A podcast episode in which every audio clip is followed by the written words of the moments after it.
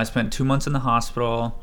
After I got out of the hospital, uh, I moved into an apartment with my dad so he could live with me while I did my outpatient therapy. And so, you know, as we kept going to, you know, outpatient therapy, physical therapy, occupational therapy, and speech therapy five days a week over at the hospital. Slowly, it was like, uh, okay, if like if I'm real, this feels real. Like this feels just as awful as it is.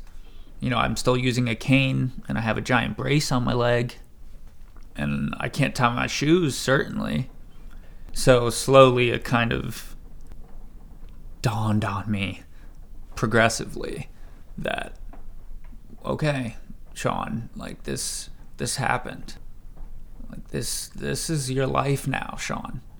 First off, I was incredibly scared. Honestly, terrified really because I'd never been that fragile, never been that wounded, I guess. I couldn't take two steps without crashing to the floor. I also remember like yelling for my dad, like, Dad, come pick me up. Like, those words, like, what have I been reduced to? Immediately after I got out of the hospital, I started work on completing my master's.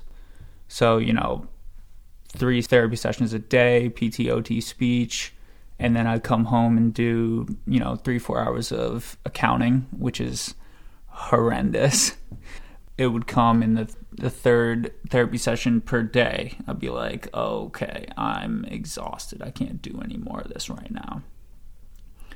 But then it was like, no, Sean, remember that time you were on the floor? Remember that time you crashed to the floor and you were that helpless? So, no, you're not going to give up yeah, you're walking with a cane right now, but you're working on it in this session right now in PT. And the whole point of this session right now in PT is to move away from that and never be that helpless again. And then it would it would also come to me while I was doing my work later. It's like, oh well, you know, now I'm in the middle of three hours of forensic accounting or financial accounting standards and theories three.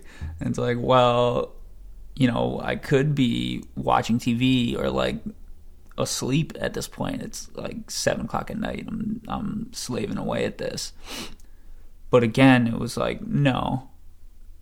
This is just another thing that you have to do. You were going to do it. The stroke robbed you of that possibility, at least temporarily, just like it robbed me of the right to walk temporarily. So it was the same kind of thing. And I'd look back and say, no, Sean, um, yeah, you were on that floor. They didn't know if you would ever really walk again. They definitely didn't know if your mind was ever going to recover enough to finish your master's. But here I am in this moment doing everything that I can to do both